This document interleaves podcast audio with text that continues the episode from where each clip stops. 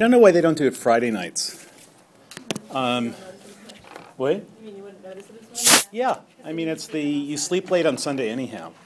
So it's not as though, you know, so you get up at noon instead of 11. And it's even worse on Monday. Did anyone read the C.K. Williams story? I'm poem. So why did I post it? Why did Suze tell me about it? They flee. They flee. Yes. Notice he misquoted. Oh, they flee. Um, did you know what the other quotation was from? At the end of the poem?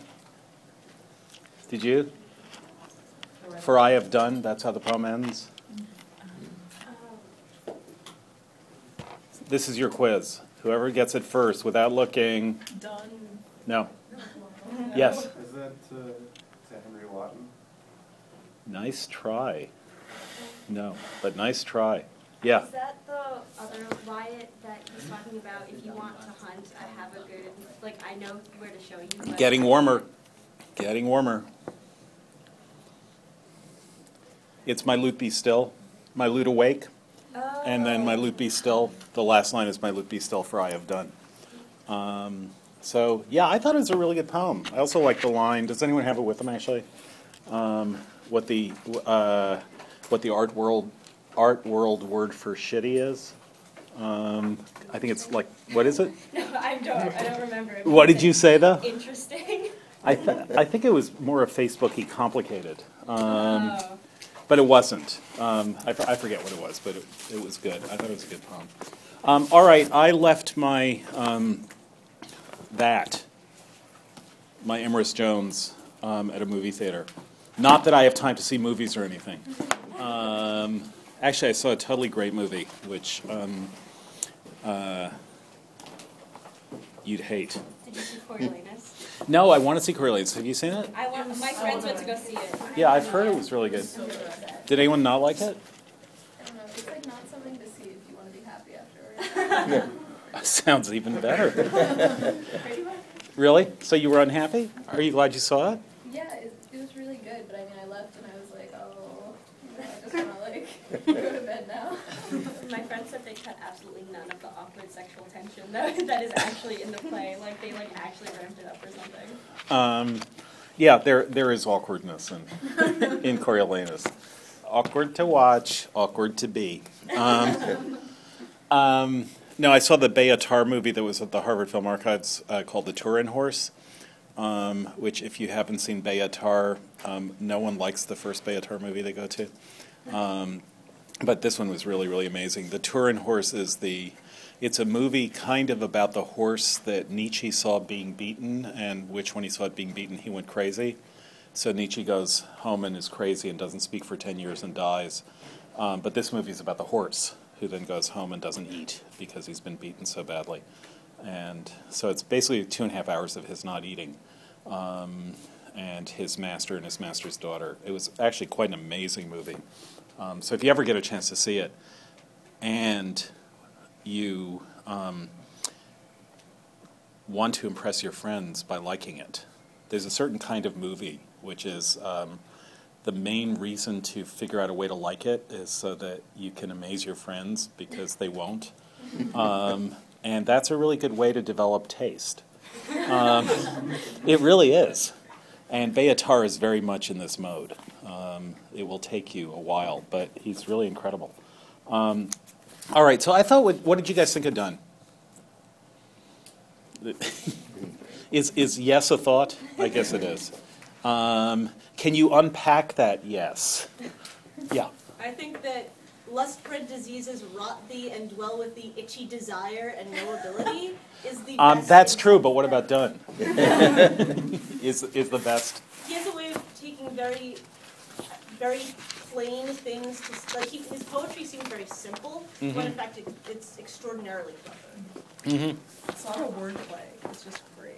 Like what? What are you thinking? Well, like I'll, I'll do like the short one, the lame, be- a lame beggar. Mm-hmm. But like I read it three times before I was like, oh, that actually makes sense, and then I liked it more. Uh huh. Okay.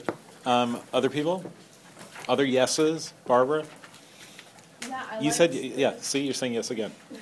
I liked um, the short ones, the two, and then also, um, I read the flea before, but I read it again and I like that one. It's funny. Um, and the songs as well, the, Go and catch falling star. yeah. Yeah. Yeah. Is Sir Henry Wotton like Oscar Wilde, Dorian Gray, or is he a real person? He's a real person. Okay. I just didn't get that. Yeah. Um, I don't know how much we know about him, um, but he was real. He was real. Oh, Um, yes, it was. I'm so. Um, other yeses? Any no's? Yeah. Did he let his wife, Mistress Girlfriend person, to ever read his poem? Seems like Why are you wondering? It's really interesting. Because the fir- all the poems in, before the anniversary, it's basically saying that love is just gonna die, and the apparition is like, I'm gonna haunt you after I die. Mm-hmm. And uh, the last one is, what's the quote? It's, um, this is the second year of our reign. He's like saying that we are the king and queen, and he's like, yay, I love you. And it's almost like he's just trying to sleep with her at that moment. You think? Probably. That's my question. Does, did, did he did he send these letters? To, Um, do you guys have Love's Alchemy in that edition? Um, I don't think so. yeah, that's it. Might be in the 17th century one, although a lot of these um, no one really knows the date, um, and I think that's probably 16th century, but it might nevertheless be in the 17th century one. Um, it's you know some of these, and do you have Busy Old Fool, The Sun Rising? Um, so that one is the speaker is female. Um, and so you shouldn't confuse Donne with his speaker. One of the things that he's doing is writing um, extremely, I don't know what word to use, extreme, extremely extreme poems, um, which are, I don't know, are they jokes? Are they philosophical jokes? I mean, you like The Flea? I Um, thought, obviously, it was, well, I thought that it was not him, it was like a, he was making a character, like, sleazy. Well, let's look at that. Sleazy, you think? So, did everyone get what this was about? The flea? It's a reference to why it's they flee. Ah, fine. You. So we've unpacked some of the yeses. Do you want to unpack that no? I think it's uh, one of the best arguments I've ever read for getting somebody in bed with you. Ha. um, how many people agree? In that it would be effective or in that it's amusing? Well, either. I don't think it would work on me, but I would love to hear it. Okay, well, let's look at it. Um, so does it, everyone have it? Mark but this flea, and mark in this how little that which thou deniest me is. Um, so what's she denying him? bedtime. Bedtime. It's, um, it would actually be what, um, yes, yeah, the exchange of bodily fluids. Um, me it sucked first, and now sucks thee, and in this flea our two bloods mingled be. So um, I think you know it's yeah. Um, you can imagine Jon Stewart going to town with this. Um, so the word "suck" there is like sexy or not. We can play a game. Sexy or not.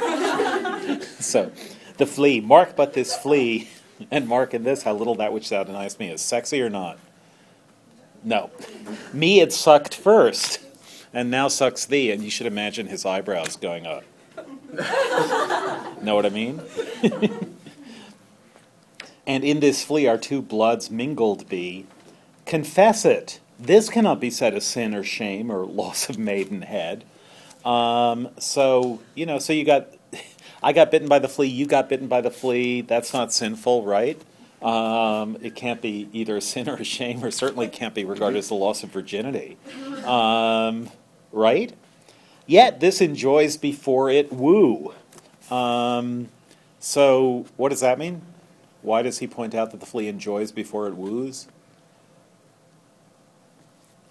The flea gets what he wanted and didn't even have to, um, know, say anything.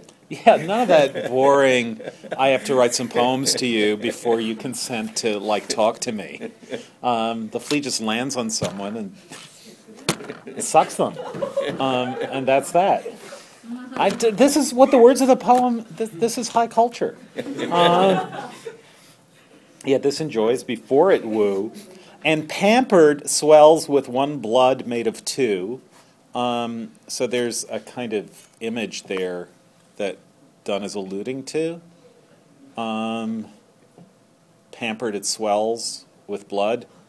Um, one blood made of two. Um, so it's as though um, one person is aware of another person. The fact that both of them are together makes something, um, especially when it's pampered, swell with blood. Are you following where this is going? And this, alas, is more than we would do. So look at this flea. Um, first, it mingles our bodily fluids and it sucks us both, and this isn't a sin or a shame.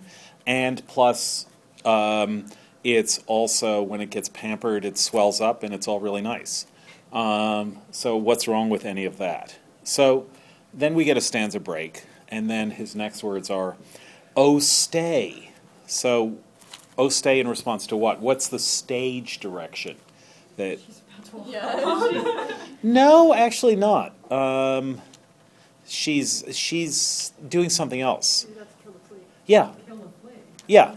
So so the flea has sucked on them both, and it's all swollen with their blood, and it's really happy, and it didn't have to woo, and um, this is what human beings should be like. Um, and sorry, no, say it. Parasites? Yeah.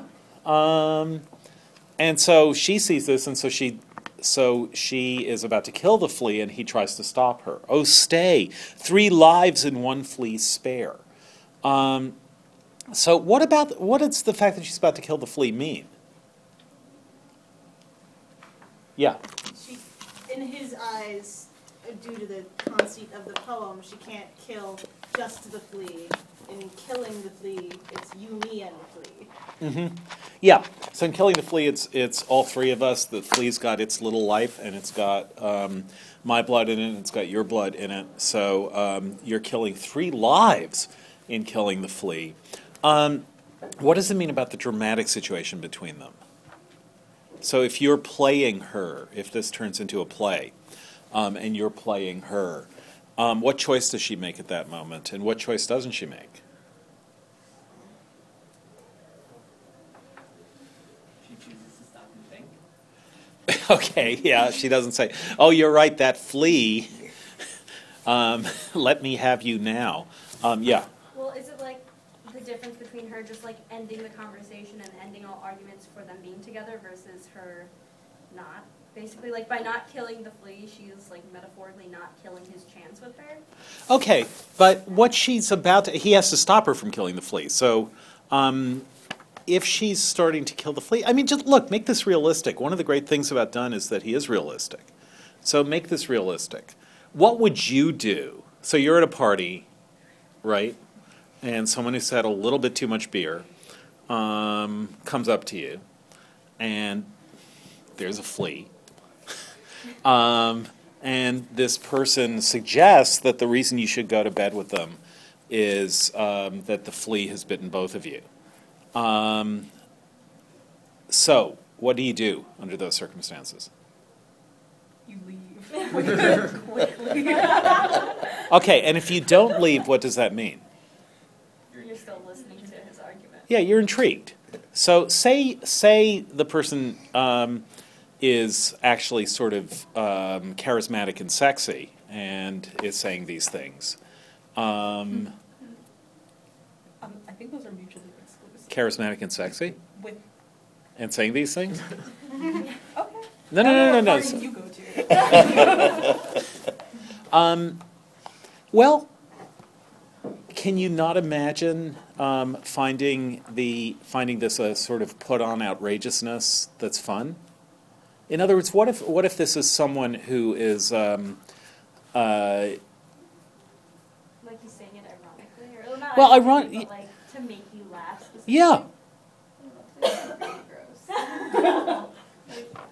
Well, but what about gross out humor? Is it never interesting? No, I mean it is, but I feel like fleas are especially gross. And I mean, like a flea or like a leech, I would definitely be less inclined to listen than if it was something, even like a spider or. That's a that breaks genetically 50-50 is horror of spiders. Spiders versus fleas, yeah.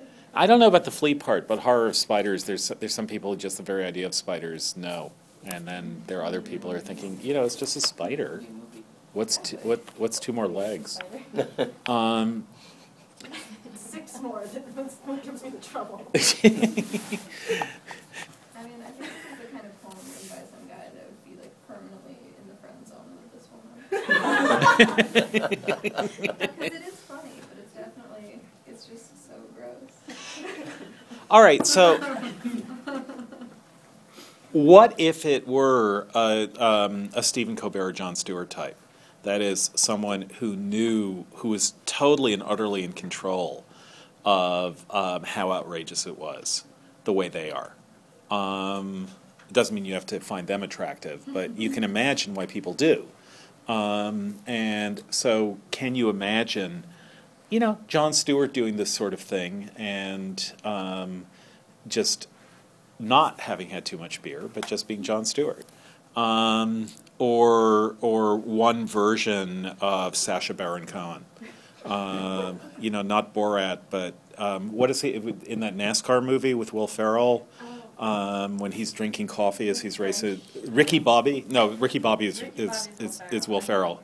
Yeah, he's he's the he's the utterly debonair French um, NASCAR driver. Uh, it had to be Sacha Baron Cohen. I mean, um, uh, but I forget that. Anyhow, so you know, Rick Farrell is desperately driving and praying to the baby Jesus as as he's driving his car around, and Sacha Baron Cohen is sitting in front of his wheel sipping an espresso with his pinky out. Um, so it's that kind, you know. So imagine a Jon Stewart or Sacha Baron Cohen combination of utter outrageousness and kind of debonair control of that outrageousness. Um, so you could imagine a performance of a poem like this from from that sort of person, or couldn't you? I could see it being funny. I don't know if I could see it closing any deals, but I could see it being funny. You funny. still killed the flea. Like that. That enables me to understand this. Then, like if it was that person, then maybe you don't walk away, but you kill the flea, like immediately. All right, so you kill the flea um, because think think of the situation So, here. but that's what she said jokes. Like he's being Yeah. purposefully lewd, but that's never gonna get you the goods. Like it, re- those jokes don't work. Well, but they just don't though. I think they don't work if they're if it's Ricky Gervais. but um, but it might work if it's I don't know Brad Pitt. Um, yeah. Also, it doesn't work like in and of itself, but it gets her to stay and listen to you because you're being funny. And then once you've got her attention, then you can like turn on the chime. Yeah, I mean, th- think of think of it this way: that it's um, he, the speaker. Now let's distinguish between the speaker and the poet. He, the speaker, um, has a, has what's always a hard task, um, which is to um, for for this kind of poem, um, which is a seduction poem. So seduction poems tend to be written by men. They tend to be written to women. Um, not always. Was anyone in the 18th century class? So yeah, um, you remember some of Rochester's poems, which put this utterly to shame. Oh yeah. Um, They're not even in the same universe of excessive lewdness. Um, but they're actually in the 17th century volume. If you guys want to know what, if you if you guys want to see what what is really um, far. Um, Well, like the problem though isn't anything explicit. It's that he's compare. He's making a which is disgusting, like a metaphor. Yeah, but so here's the situation then. Um, it's a standard sort of poem, which is, I'm male, you're female, you should sleep with me. Um, there are a lot of such poems. Um, if you saw Dead Poets Society, which I think is a, not a very good movie, but lots of people think it is apparently. Um, that's Robin Williams has a has a little spiel about why else would you write poetry. Um, it's a sexist moment, wouldn't you say? That little spiel of Robin Williams's? No. Really? I just can't believe you don't like that movie. Um, have other people seen it? You're lucky. Doesn't get to you Do you like it? It's on the crown. No. Um, no. Yeah, see, I'm with her.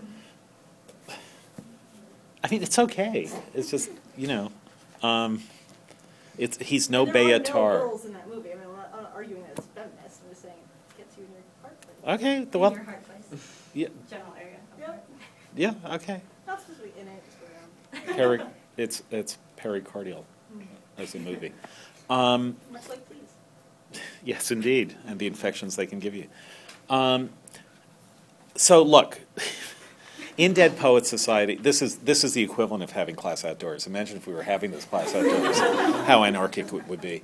Um, in Dead Poets Society, there's there's the claim Robin Williams makes that the reason to write poems um, is to be seductive. There is a genre of poem which is um, poems whose speakers are men um, explaining why it would be a good idea for um, the person that poem is addressed to to have sex with them and soon. Um, in real life, if those poems work, they don't work for the poet the way they work for the speaker. Um, they may work, but not. They don't work for the poet the way they work for the speaker. That's a major reason to distinguish between poet and speaker in a way that, in general, I think it's somewhat misleading to do. Um, if you find someone um, attractive because they've written such a poem, it's not because of the argument of the poem, it's because of how good the poem is. And that means that there's something different between a poem's being good and a poem's making a good argument. A poem can be good and make a bad argument, a poem can make a good argument and be bad. Um, but whatever it is that makes a poem, um, something that um, contributes to sexual attraction, and it's certainly the case that um, poems can do that. Um, it's um, whatever it is that does it, it's not going to be the same thing that the speaker is attempting to do. Um, so if you if you think of it that way, what you can um, I think this is this is very much a poem which you should see in that genre. Now, what Donne does is he takes an extremely um, well, he takes an unlikely scenario. Um, I'm going to explain to you why you should sleep with me. Um, and the reason people write those kinds of poems is because they're a challenge. Writing a poem like that is to give yourself a challenge. Um, writing any kind of formal poetry is to give yourself a challenge and to declare to the world the challenge that you're giving yourself. That is, I am now going to write a sonnet.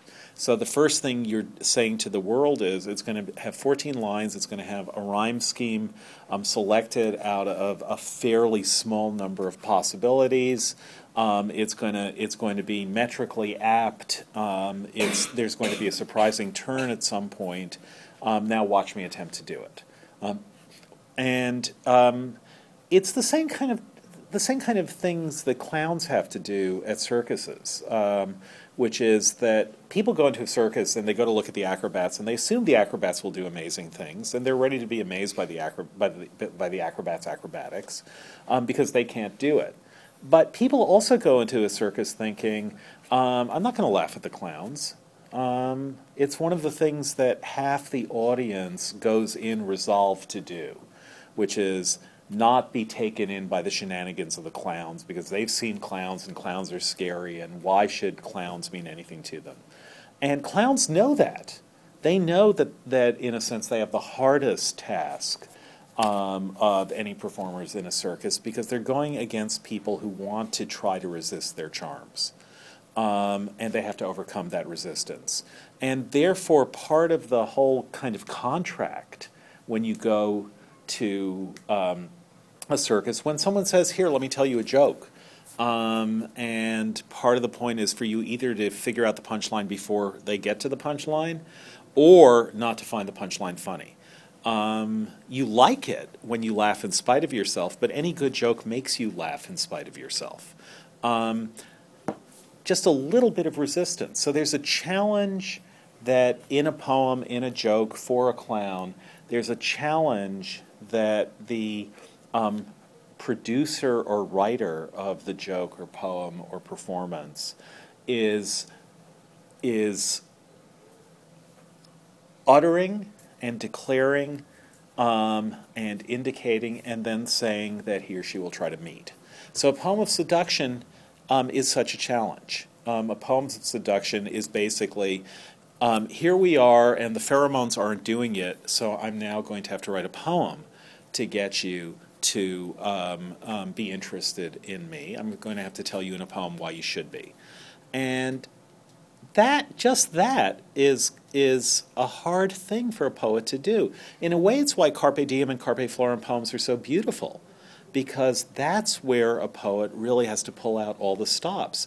Not because the poem is in fact going to seduce someone to sleep with them, but because the poem has to look like a plausible um, kind of poem that might not be just completely self deluded in imagining that it could work. That is, if a Carpe Florem or a Carpe Diem poem is really, really beautiful, you won't say to yourself, oh, I must sleep with that person. But what you will say to yourself is, oh, they had a right to such a poem, because look how beautiful what they did is. So, in fact, what a Carpe Diem poem or Carpe Florem poem is, it's manifest content. It's, it's basically says, here's why you should sleep with me. But its latent content is, or its poetic content, not even its latent content, but its poetic content is here is a poem in which I'm going to write at as um, high a level as I possibly can. Um, and I'm declaring that I'm going to write at that very, very high level um, as a challenge which I'm now going to try to meet. So that you can, so that part of the high level of this poem is that it's meeting the challenge of declaring and then um, producing a high level poem. Um, so the speaker of such a poem says, In this poem, I ask you to sleep with me. But the writer of such a poem says, In this poem, I give you a speaker who is using all the powers that I have to write as powerfully as possible. But the direction of that power is, is somewhat different. Um, and if, for one reason or another, that kind, someone writing that kind of poem, like someone like Byron, does seem sexy and does um, become attractive to people, it's not that their argument is going to be convincing. It's that the poem, which takes the argument as subject matter in order to produce something beautiful or powerful, that poem itself, because of its beauty and power, will make its writer seem charismatic. So, in other words, you might sleep with a poet um, because of the poem that they wrote about um, the nothingness of human life just as quickly or just as easily as you might sleep with them because of the poem they wrote about how you should seize the day. The content of the poem isn't what's going to make you do it, it's the meeting of the challenge. Um, and so Byron writes poems about the nothingness of life. Um, that's actually a quotation from Byron. Um, he writes poems about the nothingness of life. And he also writes poems about why you should sleep with him as soon as you possibly can. Um, and um, probably the poems about the nothingness of life, um, he got luckier with those poems. Than, and he was he was a very lucky guy, um, but he got luckier with those poems than with the poems about why you should sleep with him as, as quickly as you can, um, because um, they're two different things. There's what the poet is doing, which is writing a powerful poem or a, or a good poem or a great poem or a strong poem or an impressive poem, um, meeting, setting and meeting a really difficult challenge for him or herself. And then there's the content of the poem, um, which is secondary to the way that content is, um, is expressed. Um, not always, but in but to the extent that poems make poets attractive. And that's probably not the main reason that people write poems. Um, but it is something that poems do, and it's sometimes a reason that poets write. To the extent that a poet is writing in order to be attractive, to the extent that whether the poet is writing for that reason or not, um, a poem makes a poet attractive.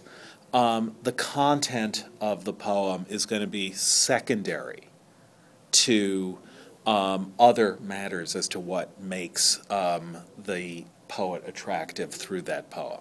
So when a poem takes the form of saying, read this poem and sleep with me, what it's actually doing is declaring that it's a poem which is supposed to make the speaker attractive and perhaps make the poet attractive.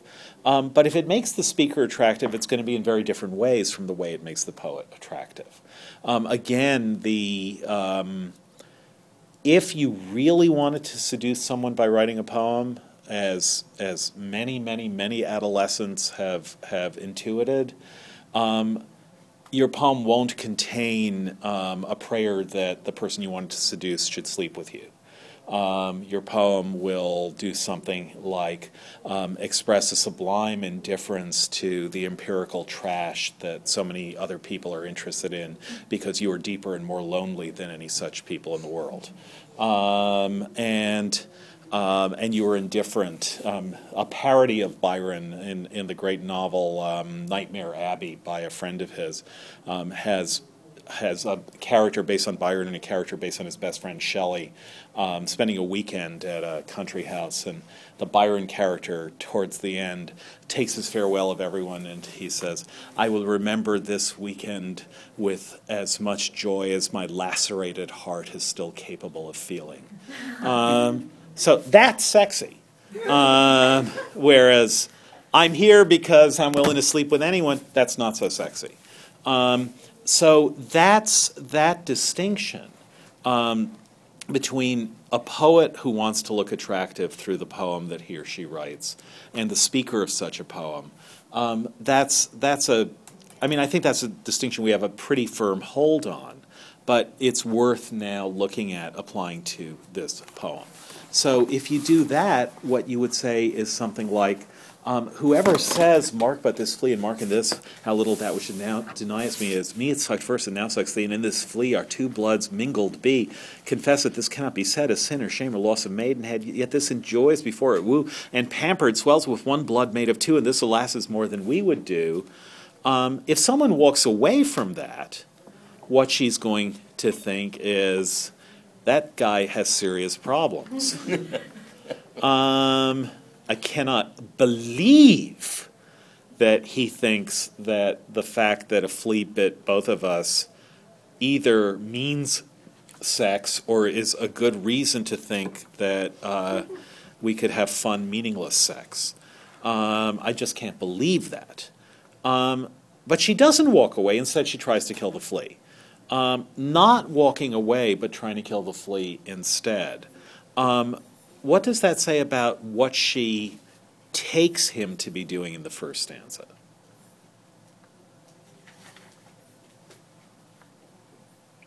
Yeah, George. Sort of setting something up, and then I think the attitude that I had as a reader, and that the you know woman that uh, is, is where is he going with this? Yeah, okay, so where's he going with this? Um, and it doesn't seem that he's going with, and that's what I got. Here's my argument. That's what I got. Um, so yeah, there's it's like there's curiosity there. Um, that is that here he said this completely outrageous thing, and um, it's way over the top as far as um, its as as sexual banter goes.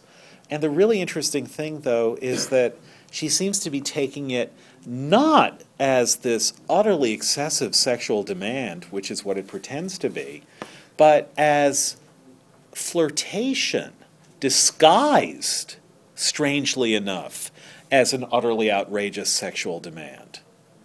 So, and that's something that is familiar to you, right? That is, that if you're interested in someone, a way of flirting with them is to sort of pretend not to be interested in them, and a good way to pretend not to be interested in them is to overdo a kind of fake sexual interest in them. um, in order to hide a real sexual interest in them? Is this not a from? Do you guys not play those games? Never. You can't remember. yeah. Um, it's um, well, it's certainly a standard story, but I think it's a standard thing in people's lives also. Um, a way of indicating interest is um, being in a position where you can say things about being interested, um, but also have plausible deniability. And what gives you plausible deniability is exaggeration. Um, you can always say, obviously, you know, if I really felt that way, I wouldn't be making those crude jokes.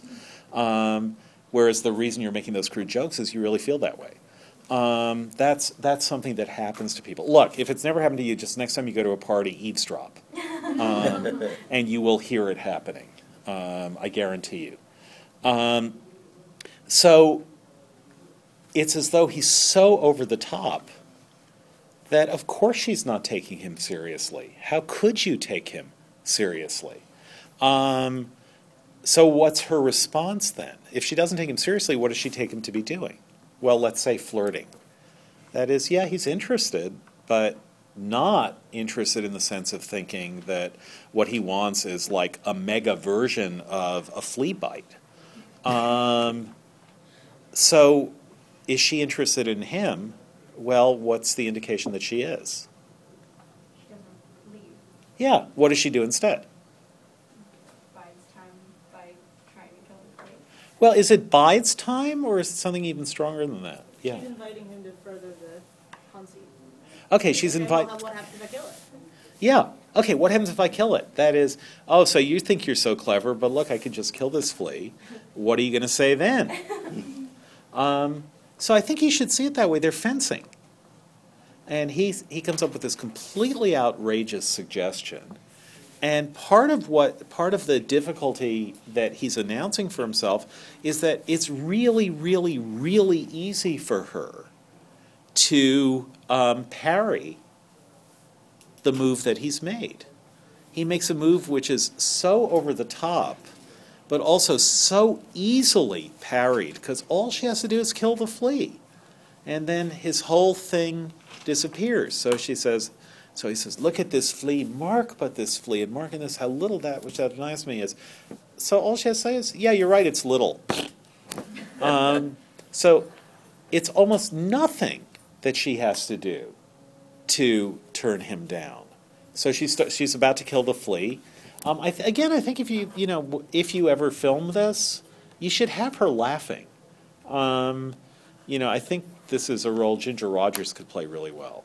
Um, that is, she's amused, um, and part of the amusement is this guy is just totally not threatening. He's so the, the, this or this move is so totally not threatening because it's so over the top that she doesn't have to walk away. This isn't what Sidney would have said to her, right? Um, not Sidney wouldn't have talked to her. well, he would have talked to her after about 80 poems. Um, but, but certainly not at the start, and he certainly wouldn't be talking to her in terms of fleas. So she tries to kill the flea, and he says, Stop! Oh, stay! Three lives in one flea spare, where we almost, nay, more than married are. So this flea is, um, we're almost married there. No, we're more than married, which makes the flea a sacred place. Um, because where do you get married? Well, in the church, and more than married is almost, it becomes almost a mystic marriage in the church. This flea is you and I, and this our marriage bed and marriage temple is. Um, so how, how is that as a proposal for marriage? See, yeah. we, don't, we, we don't have to get married. We already are married. Yeah. Um, sorry? Guilt-free. Guilt free. Not in New Jersey, but anywhere else. Um, though parents grudge and you, um, so even though it's a standard Romeo and Juliet story, our parents don't want us to get married. And not only that, what makes it maybe a little less of a standard Romeo and Juliet story is you don't want us to get married either. It's so romantic. No one wants us to get married, including you. What could be more romantic than that? Though parents grudge and you, we are met and cloistered in these living walls of jet. Um, so jet there means what? Black. Yeah, so so the black Fleet becomes the living walls of jet. So it's not only a church or temple or marriage bed, but it's living. It's it's the living thing. Though use make you apt to kill me, um, so even though um, you're used to um, saying mean things to me, um, because we're an old married couple now, um, though use, and also because, yeah, you kill fleas all the time, though use make you apt to kill me, let not to this self murder added be. So maybe you'll kill me by killing the flea, but you'll also be killing yourself because your blood is in the flea, so that becomes self murder, which is just a terrible, terrible thing. Um, plus, there's a third thing you're doing, and sacrilege. Three sins in killing three. So you'd be killing three lives, and the first one is me, the second one is you, and the third one is, well, murdering religion itself. You'd be engaged in sacrilege. What's the sacrilege? Well, killing the flea. Because the flea is now the church or the temple. And what else? And what other holy thing has the flea now become? No, the whole what? Marriage? The Trinity. So in stanza one, the flea is just we had sex together. Yeah. So yeah, so in stanza one, it's we've already had sex. It's all okay. Why would you worry? In stanza two, it's plus we we plus the flea are now the Holy Trinity. Um, yeah, yeah, it's three three lives in one. Um, so, do people know the Nicene? Um, so, basically, the, the standard view of the Trinity adopted after much burning at the stake of different people. Yeah, do you know what the how it goes? It's the Nicene ring. You should know this. I know that the, the three are the Father, Son, and Holy Ghost. Right. I know that. I, You know, I John. used to have You the- guys all probably know John Denver, right? I used to have the Nicene Yeah. Creed memorized for school, but. Okay, you don't, it's the Nicene ring is what you need to know. So here is um, God. Um, so the Son, well, it's actually the Father is God. The Son is God, and the Holy Spirit. You'll need to know this from Milton also, because he thinks this is wrong. The Holy Spirit is God, but the Son is not the Holy Spirit, is not the Father, is not the Son, and vice versa. So this is known as the, the Nicene Ring. It's the Nicene Creed in a sigillum. Did you learn this ever? Learn it this Um, way? I learned the concepts of it, but no, no one ever drew it out like that. Yeah. So the Father is God, the Son is God, the Holy Ghost is God. This is the idea of three persons in one God. Um, the Father is God, the Son is God, the Holy Ghost is God. But the Father is not the Son, the Son is not the Father, the Son is not the Holy Ghost, the Father is not the Holy Ghost, the Father is, etc. Um, so it's a, so that's the Trinity. It's the separation of one God, three persons, each person distinct, but all of them are equally God. Um, and so there's been a lot of debate about whether this is true, whether it makes sense, and so on. Um, debate that led to thou- a thousand years of persecution um, of heresy, of people who get this wrong. People who think the Father and the Son, the Father is the Son, is one heresy. Um, people who think that the Father is God but the Son isn't, is another heresy, and so on. Um, people who think they're one person with two essences, people who think they're two persons with one essence, all those things get you into trouble. Um, so, but so nevertheless, the idea of the Trinity is um, people are always looking for ways of explaining three persons in one. um, ways of explaining the unity of the, and the word that's often used is triune, um, that is three and one at the same time. Um, that God is three and one at the same time. That's the um, concept of the Trinity.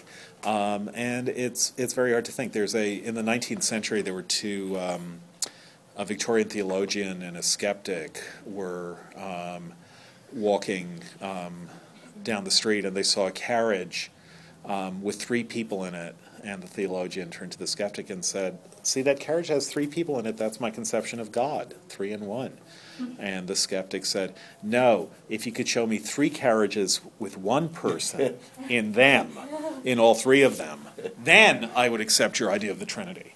Um, so that's the kind of entanglements that people trying to understand the concept get into. For Donne, it's the three in one within the flea.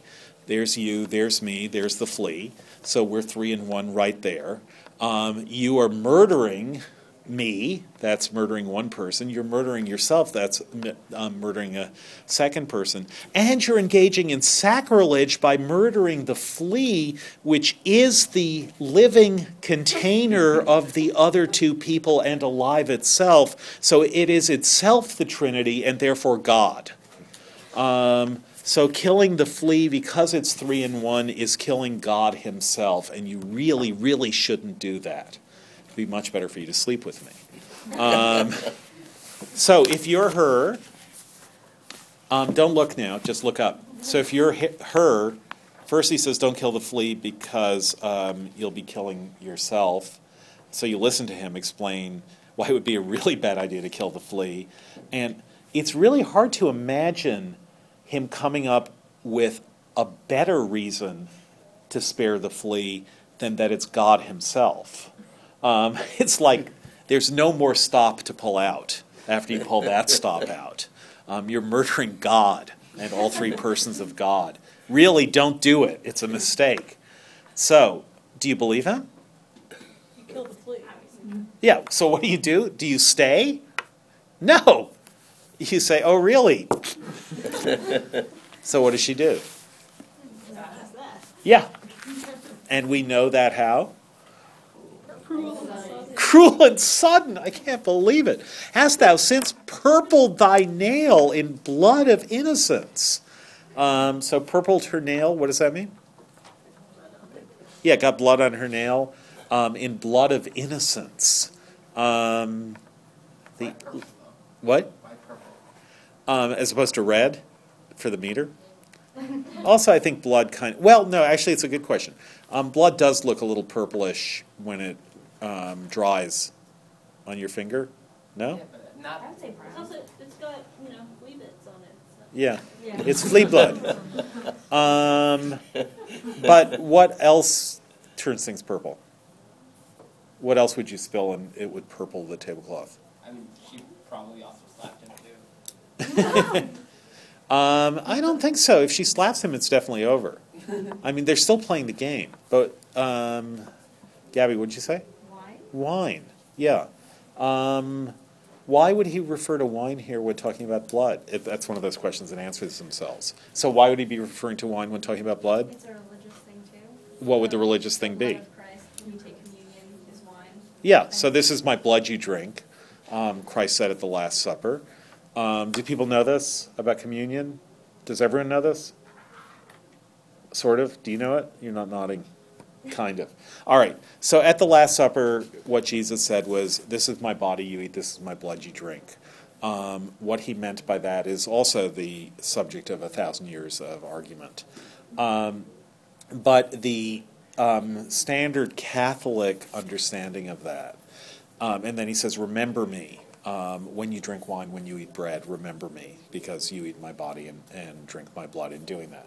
So, an obvious understanding of that would be something like um, as the source of life for the world, um, he's the source of food and drink, or something like that. Um, nevertheless, a, a strong um, way of interpreting this was to think that um, in communion at the ritual of the Eucharist, um, the um, wafer, that is the bread, and the wine are what's called transubstantiated into the body and blood of Christ. And when you take communion, you, like the communicants of the Last Supper, are eating the body and blood of Christ. Transubstantiation is a word you've probably heard of. Yes or no? Um, it's a, okay, so it's a word you need to know. Um, that's what is supposed to happen to the Eucharist. Is um, the priest who has the power to do so holds it up and says, um, "This is the body of Christ. This is the blood of Christ."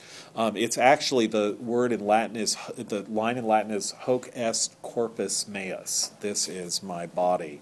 It's where that got misheard by people who saw this magical thing going on. That is, this wafer was turned into the body of Christ. Um, that was then heard and became into popular use as hocus pocus. So that's where hocus pocus comes from. Hoc est corpus meus. Um, so um, transubstantiation means the substance, the matter itself, the bare matter. Substance means what underlies appearance, what stands under appearance, hence substance. Um, that the matter itself became the body and the blood of Christ, even though it still looked like bread and tasted like wine. Um, so the substance changes, but what are called the accidents or the appearances stay the same. So it won't do, for example, to say, no, that's wine. Um, it appears to our senses like wine, but it's actually blood. That's the doctrine of, of um, transubstantiation, and takes a lot of philosophical argument, um, which Aquinas makes in order to make. Um, other people have the idea of consubstantiation, which is it's both wine and blood, both bread and body. And then there's yet a third idea, the Protestant idea of memorialism, which is that it's a reminder of the blood and body of Christ, but it's not itself the blood and body of Christ. Um, Herbert, whom we're going to read, has a poem called Holy Communion, where he says, um, If I thought that you, re- Herbert was an Anglican priest, and he said, If I thought that you had really turned into bread, then I would think that you died for bread, not for human beings, that you died in order to make bread holy. But you didn't. You died in order to save humans. Um, so it's so it's a metaphor or a literal thing um, where the interpretation has tremendous theological um, import. Um, at any rate, the blood and the wine, the word purple probably is capture, capturing some connection between blood and wine. Because everything else that he's been saying is really religious. Yeah. Well, so yeah, so yeah, um, so so it can be holy wine. Um, you know the Joni Mitchell line, "You're in my blood like holy wine."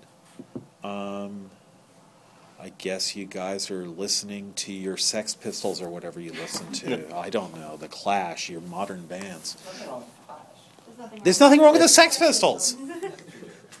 God. Clash. Yeah. Well, no, that's right. That's that. on the asphalt. Yeah.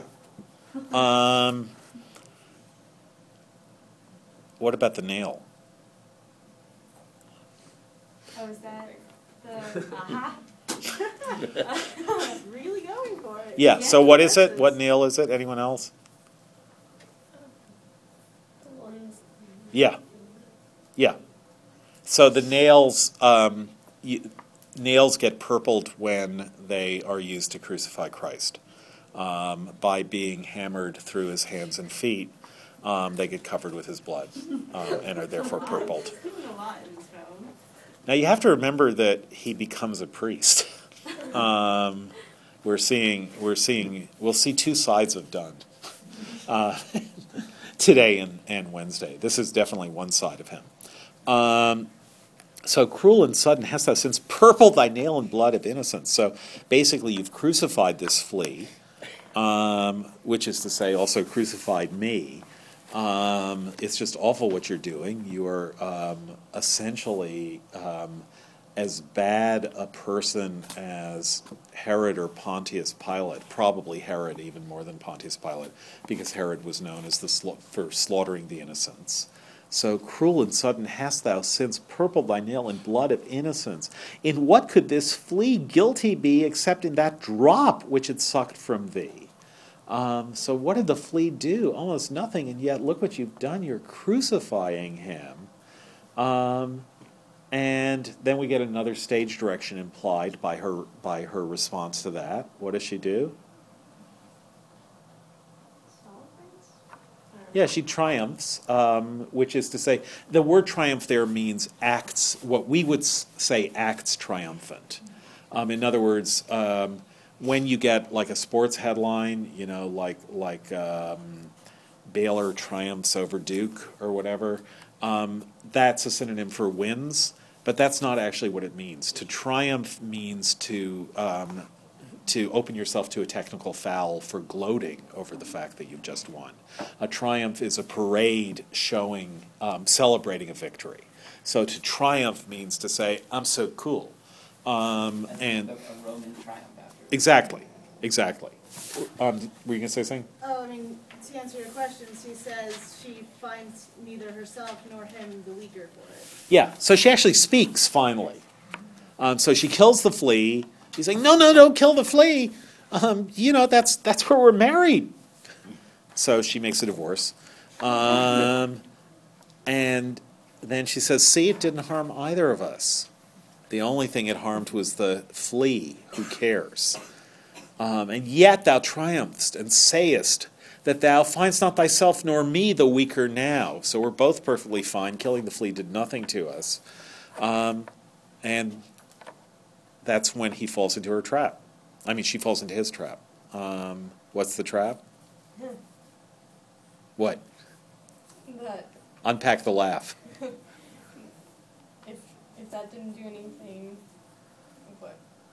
Why is it so bad? If Yeah, yeah. So having said, look, you should have sex with me because the flea's already done all this, and this flea is of just unbelievable significance. Um, you know, it's it, it represents not only sex but marriage and God and the whole universe. It's incredibly significant. Um, and she says, actually not, um, and kills the flea and says, see, it's not significant at all. And he says, right. Too says what? so too is your virginity. my Right, right, exactly. Um, yet that triumphant says that thou findest not thyself nor me the weaker now. Tis true. Then learn how false fears be. Just so much honor when thou yieldst to me will waste, as this flea's death took life from thee. So really, no big deal.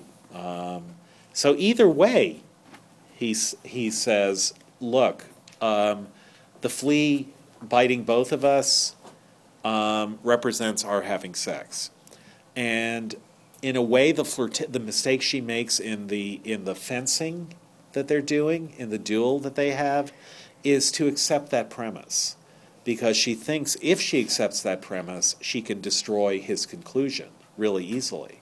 Um, okay, you think this flea represents sex between us? Um, you think it's so important? Bam! Now you see it isn't. And he says, "Yep, exactly what I was wanted to wanted you to understand."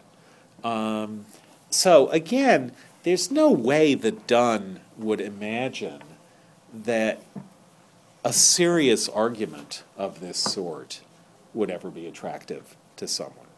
Um, what he does imagine is that the good humor and cleverness and resourcefulness and um, badinage that you're finding um, in this poem will have a kind of charm to it. And it's that charm that'll be attractive. So it's not the content, but the manner that will be attractive. Is your head up?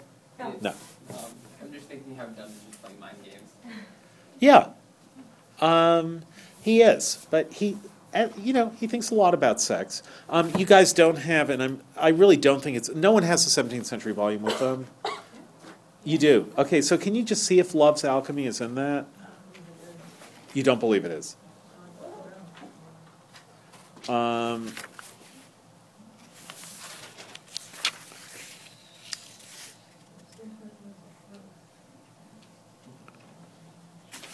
um, what about Elegy 19? Now, Elegy 19 is the one that begins, Come, Madam. Yeah. That's in the 17th century volume. Or in the 16th? Yeah. So, what did you guys think of that one?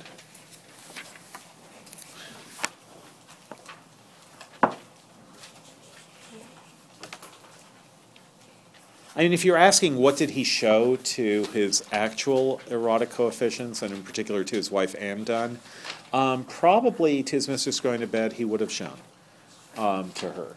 Yeah.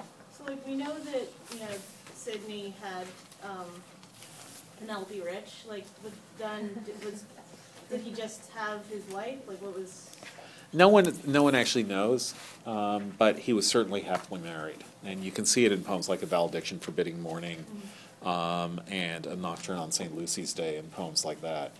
Um, but he seems to have had a fair amount of sexual experience, um, and um, he was not um, the kind of person who was who was uh, embarrassed by it. Um, so yeah, let's just the um, that that ha- that poem has a lot of really famous lines, but you can see that it's exuberant, um, but not in any way insulting to her. Um, he's again saying, "Yeah, you should definitely have sex with me. We should definitely have sex um, like now." Um, but the exuberance here, you know, that's that's there's a lot of energy in the language here, and the energy is all um, derived from his interest in her, um, and that's the point of the poem. Um, the lines that begin um, at 25, license my roving hands and let them go. Um, that's a very famous stanza. License my roving hands and let them go before, behind, between, above, below. Oh, my America, my newfound land, my kingdom, safeliest when with one man manned. Um, my mine of precious stones, my empery, how blessed am I in this discovering thee. To enter in these bonds is to be free. Then, where my hand is set, my seal shall be. Um, so you can figure out what he means by that. Um, and then full nakedness. All joys are due to thee, as souls unbodied, bodies unclothed must be to taste whole joys. So notice he's giving a kind of platonic or religious idea that souls want to be free from bodies, and that's what will happen in the other world. But in this world, um, bodies should be unclothed. Um, it's the same. Um, it's the same things going in the same direction. Gems which you women use are like Atalanta's balls cast in men's views, that when a fool's eye lighteth on a gem, his earthly soul may covet theirs, not them. So all those gems you're wearing, they're just so that people will look at the gems and not and be distracted from looking at you. Like pictures or like books, gay coverings made for laymen, are all women thus arrayed, themselves are mystic books which only we, whom their imputed grace will dignify, must see revealed. So, um, imputed grace, does anyone know what that phrase means? It's again a religious idea, um, one that we'll see in Milton. Um, the idea is that we lost all grace by, by eating the fruit of the tree of knowledge, um, and we can't recover by ourselves. Um, but Jesus comes and dies for us, and what he does in that act of perfection and generosity is um, he gains, he regains grace for us. That grace which belongs to him is imputed to us. It's a legal term, um, as though we are the ones who have that grace, um, as though we are the ones who are now worth salvation, even though we're not um, we get that grace imputed to us so that we, they, we may then be saved.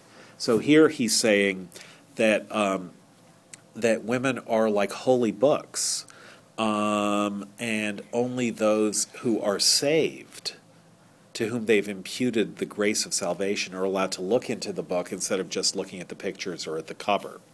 Then, since I may know as liberally as to a midwife show thyself. So that means completely. Cast all, yea, this white linen hence. Here is no penance, much less innocence. Is that how you have that line? Um, here's no penance, much less innocence. Um, the other possibility for, for the line is there is no penance due to innocence. Um, that is, you don't have to, if, if we're being innocent, there's no penance that must be done for what's, be, what's happening innocently here. Um, and then the famous last two lines to teach thee, I am naked first. Um, so, in order to give her a model for what she should do, he takes off all his clothes. To teach thee, I am naked first. Why then, what needs thou have more covering than a man? So, what's that last question mean? Here I am naked. It's like those pants look good on you, I'd look good on you too. yeah. Um, yeah. Is there another meaning? That I, why do you need to wear more clothes than I? Yeah. Why do you need to have more clothes than I? Um, but the other reading is More covering than a why do you need to be covered by anything except for a man? You're rolling your eyes at a poem written 400 years ago? He got married, he had some game.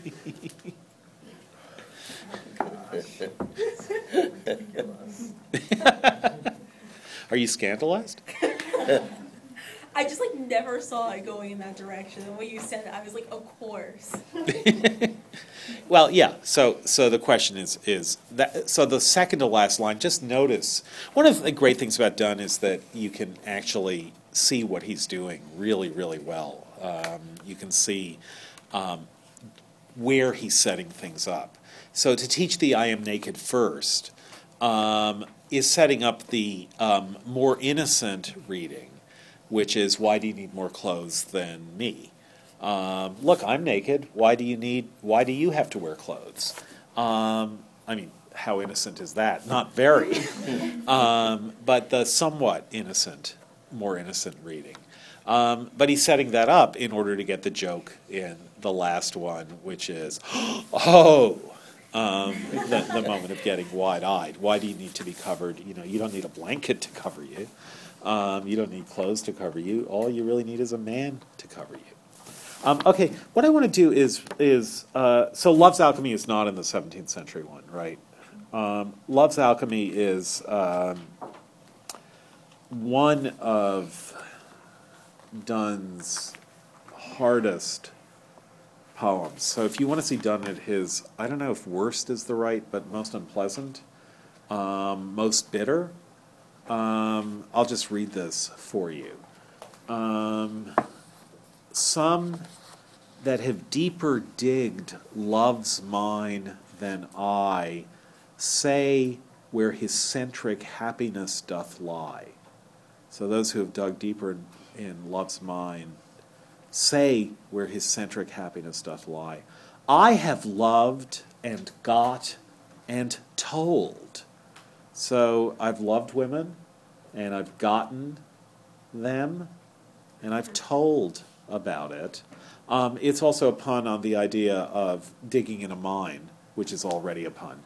Um, but digging in a mine for gold, so that um, I have loved is going into the mine trying to get gold and gotten the gold and told that is counted it. Um, you would um, when you tell that's what a teller is, someone who counts money. Um, that's a meaning of tell that we don't really have anymore, except in a word like teller. Um, but sometimes when you talk about there, you know, I have fifty-three dollars all told. Um, that's that meaning of tell um, as counting money. So, so again, he has plausible deniability, but he's also meaning, yeah, I've had a lot of sex successfully, and I've written poems about it and told about it. So some that have deeper digged love's mind than I say where his centric happiness doth lie. I have loved and got and told, but uh, should I love, get, tell till I were old, I should not find that hidden mystery. The hidden mystery being love's centric happiness. I shouldn't get to that hidden mystery, the centric, central happiness of love. Oh, 'tis imposture all. So here you can feel the bitterness. Oh, 'tis imposture all. And as no chemic yet the elixir got. So no alchemist. Um, chemistry and alchemy were the same thing in the 16th century. Um, a whole lot of the way chemistry was developed came out of alchemy. Um, and as no chemic yet the elixir got. The elixir is what would turn um, lead into gold. Uh, the philosopher's stone, Harry Potter readers will know.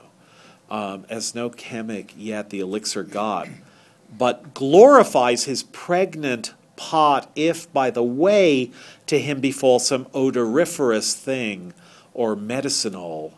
So lovers dream a rich and long delight, but get a winter seeming summer's night.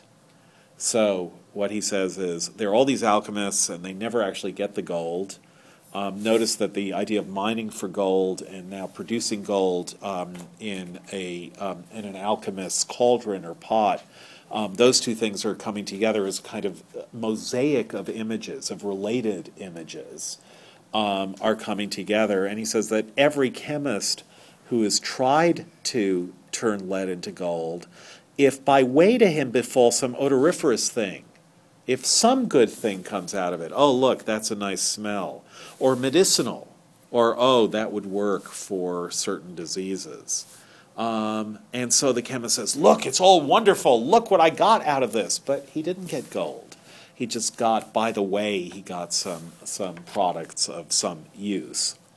In the same way that the chemist glorifies his pregnant pot, and notice the word pregnant there, um, a word associated with sex here becomes transferred to the idea of the of the chemist's pot, um, full of these chemicals. So lovers dream a rich and long delight, but get a winter seeming summer's night. Why summer's night?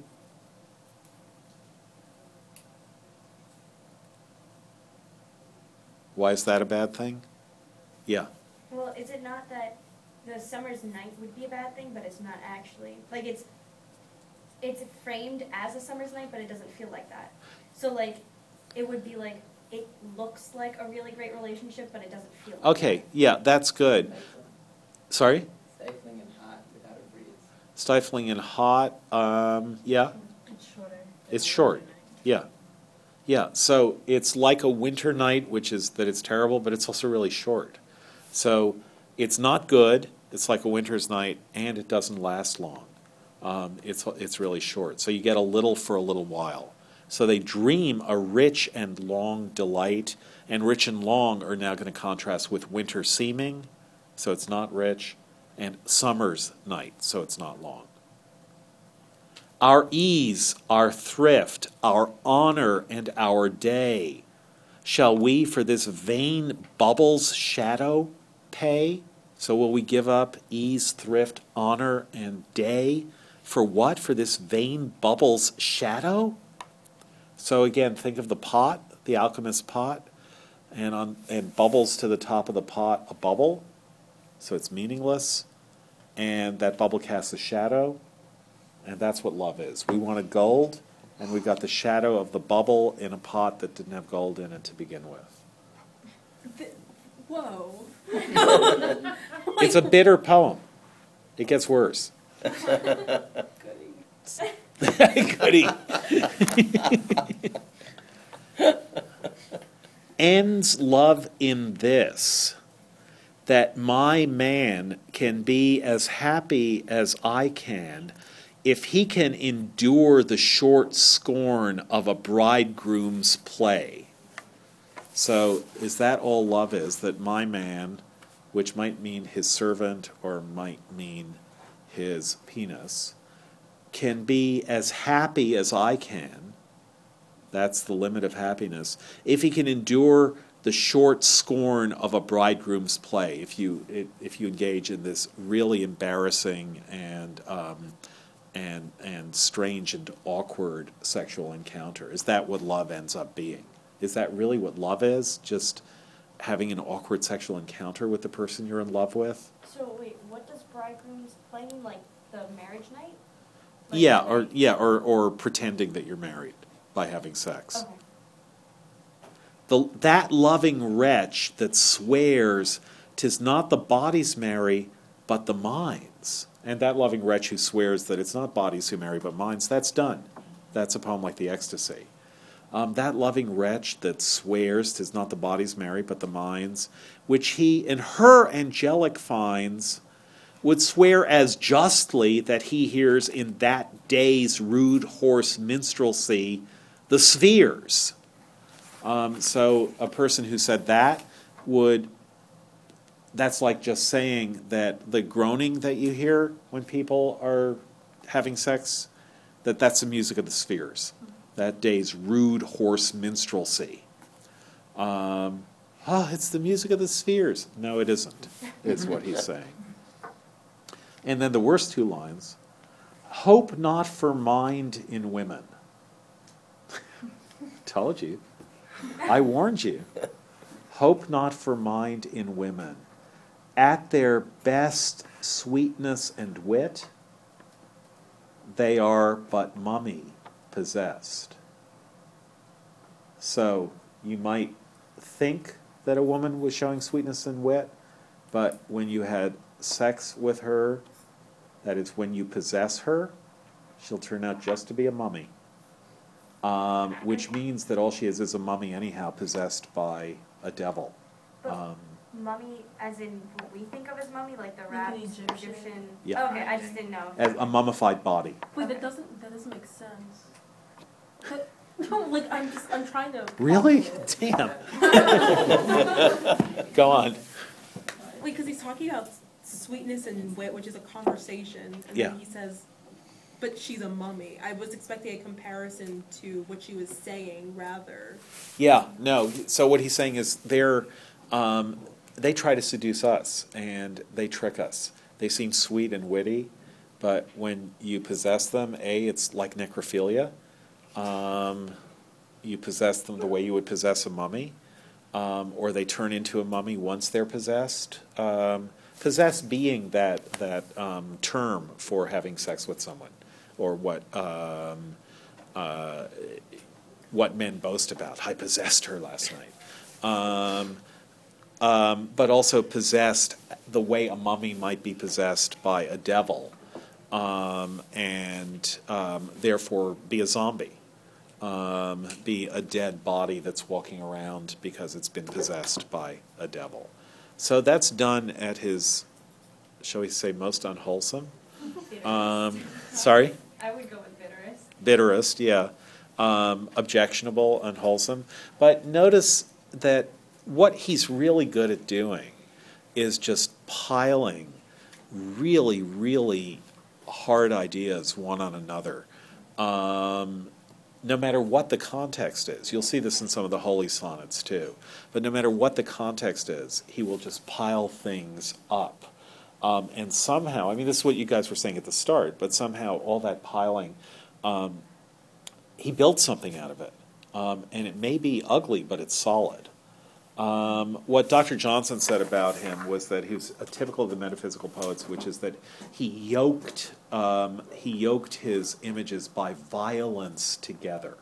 Um, that is, the images are yoked together by violence. Dryden, who is the greatest late 17th century poet and a poet of absolute sweetness of, of diction and uh, of sound, um, wrote a book called The Satires of Dr. Donne. That is, and you've read some of the satires, we'll look at one of them on Wednesday. But Dryden's great title was The Satires of Dr. Donne Versified. Um, so that means it's basically Donne's poems turned into poetry.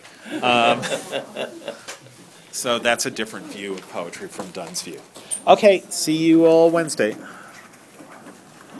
I hope he wrote that before he met his wife.